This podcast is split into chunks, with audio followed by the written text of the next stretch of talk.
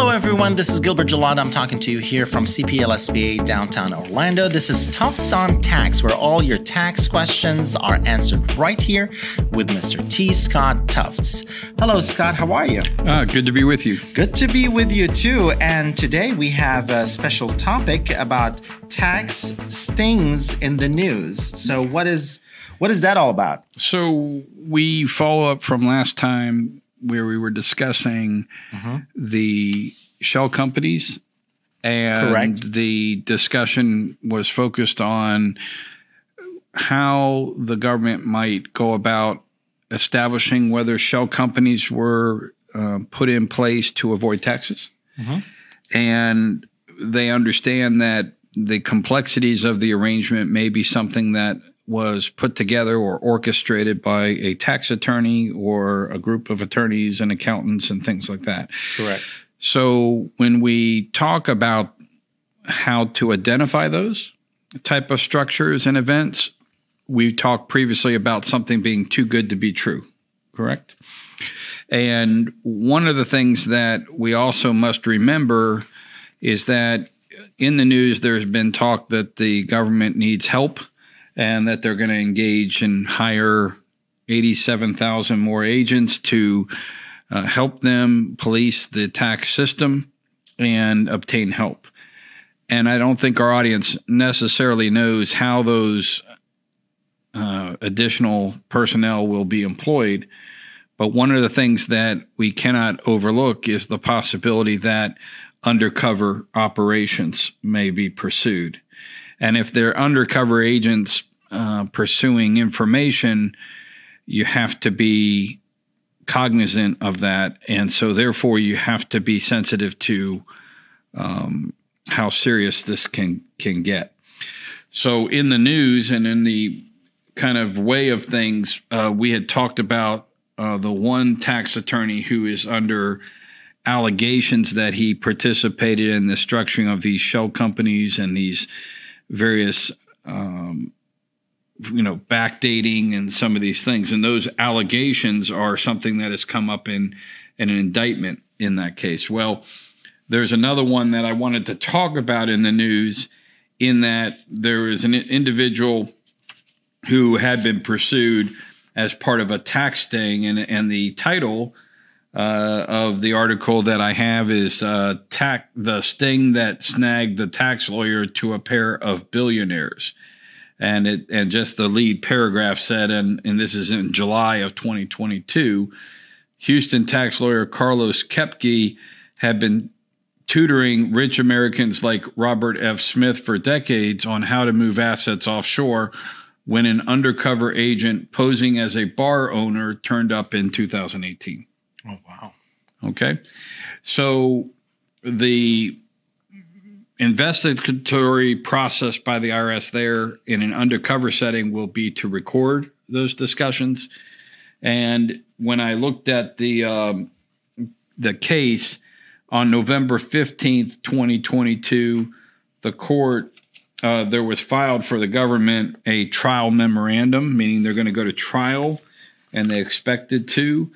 And the charges against Mr. Kepke, who was a tax lawyer, were one count of conspiracy to defraud the United States under 18 U.S.C. 371, and three counts of aiding and assisting in the preparation of materially false tax returns under 26 U.S.C. 7206, paren 2.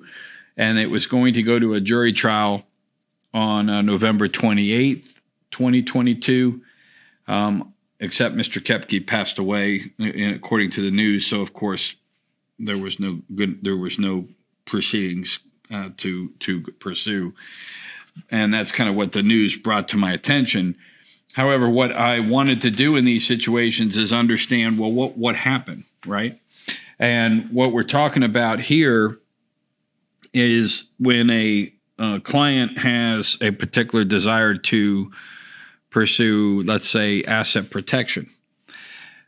Sometimes there is open discussion with an attorney about asset protection trusts that may be offshore or out of the country.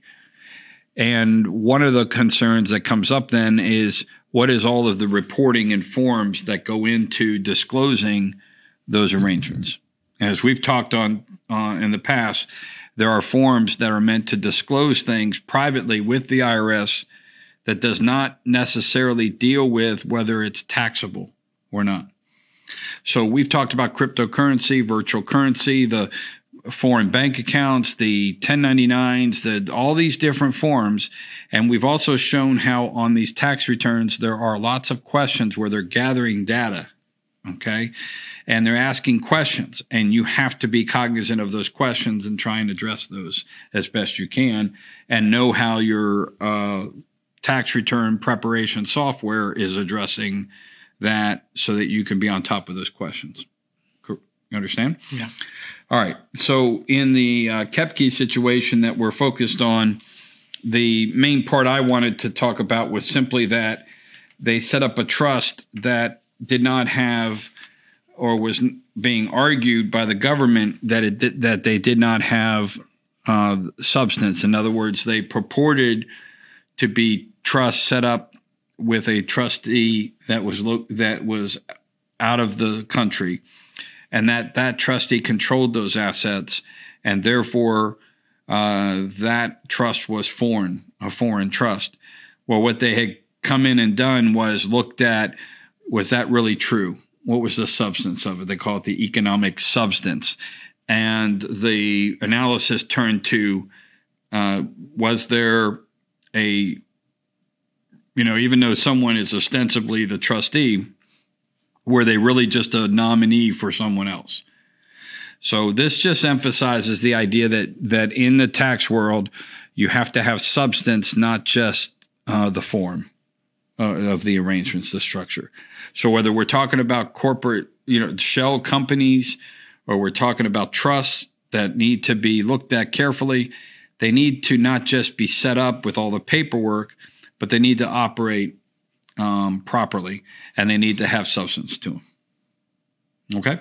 So this is kind of, and it can get serious because in this case, they came along and they put together they went after the individual taxpayer, and then by putting the pressure on the taxpayer, they then got to the tax lawyer or the accountants, and pursued them in an undercover operation.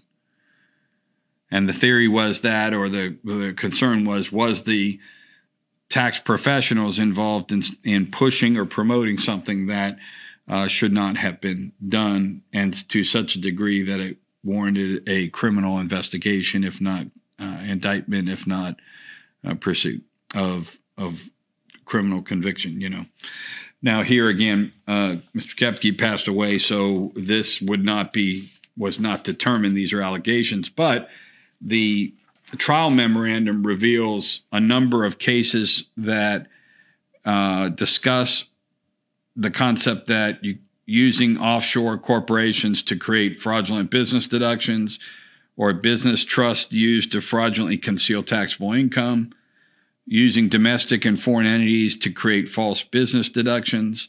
Wow. Domestic business trust used to fraudulently conceal income, a domestic trust used to conceal a taxpayer's farm income. The bottom line that we really can kind of sum up with all this is that if you're in something that's structured that you understand is concealing or hiding income, you're certainly not going to want to partake of that if that's presented to you in a way that says this will work.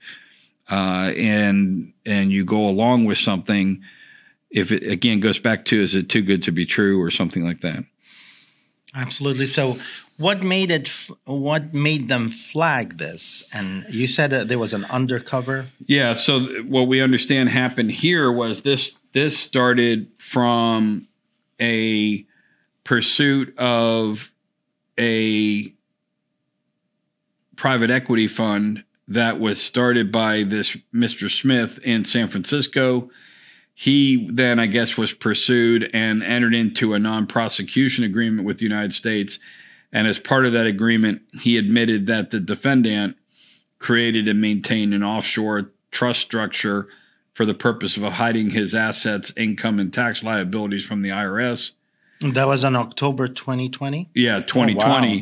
And to further the alleged conspiracy, it's alleged that the tax attorney created and maintained a false paper trail to conceal the fact that Smith, the client, had controlled and used the assets and income deposited into the offshore trust structure with the defendant's assistance.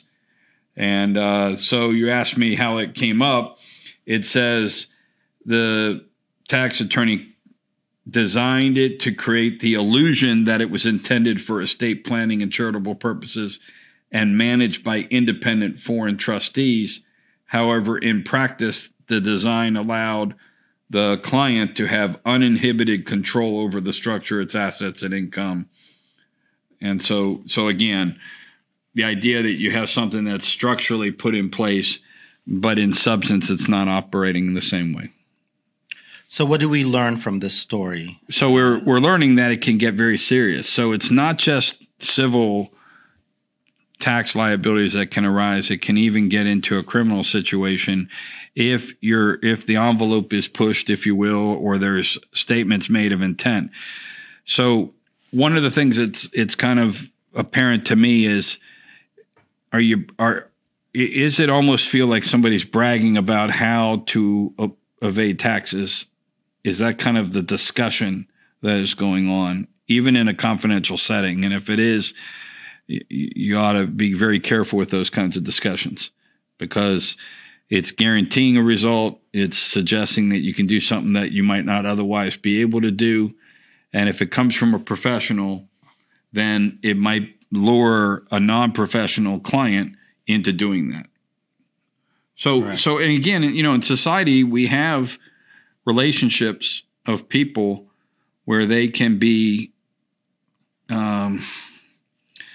manipulated or led to believe something will work. And for the taxpayers out there where dollars are precious and whatnot, we want, you know, folks need to be careful. So what have we said? Second opinions. Correct. Yes. Right? Get a second opinion if something feels like it's kind of getting away from you, or it doesn't sound right, or you just want a second opinion. Might be fine. You know, sometimes folks can be worried too much, and a situation actually might be properly done. You know, and if it's purposes. Too good to be true, and if you doubt something, get a second or third opinion. And, you know, you have this thing in your gut. You feel that it's not right. And if that second opinion comes clean, then much like health, you know, you can feel better, right? Yeah. Because if one opinion says this is fine and another one says this is fine, you've certainly improved your chances of having it withstand scrutiny. And it's sad to have all these criminal charges from the professional who's supposed to help you, but no, he's actually putting you in the wrong. And these are experts, so we want to be careful with what, you know. You go to a specialist or an expert, and you hope that you get steered the right way.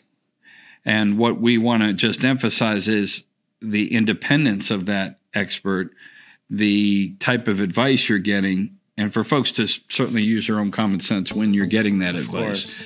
Of course. And get your second opinion. Call Mr. T. Scott Tufts at 877-647-7887. Again, that number is 407-647-7887. Or you can email him at stufts@cplspa.com. That's stufts@cplspa.com. Or visit the website at cplspa.com. Check his profile. Listen to our podcast on YouTube and on the website. And if you need more information, just visit us on CPLSPA and call Mr. T. Scott Tufts. Thank you and have a wonderful day.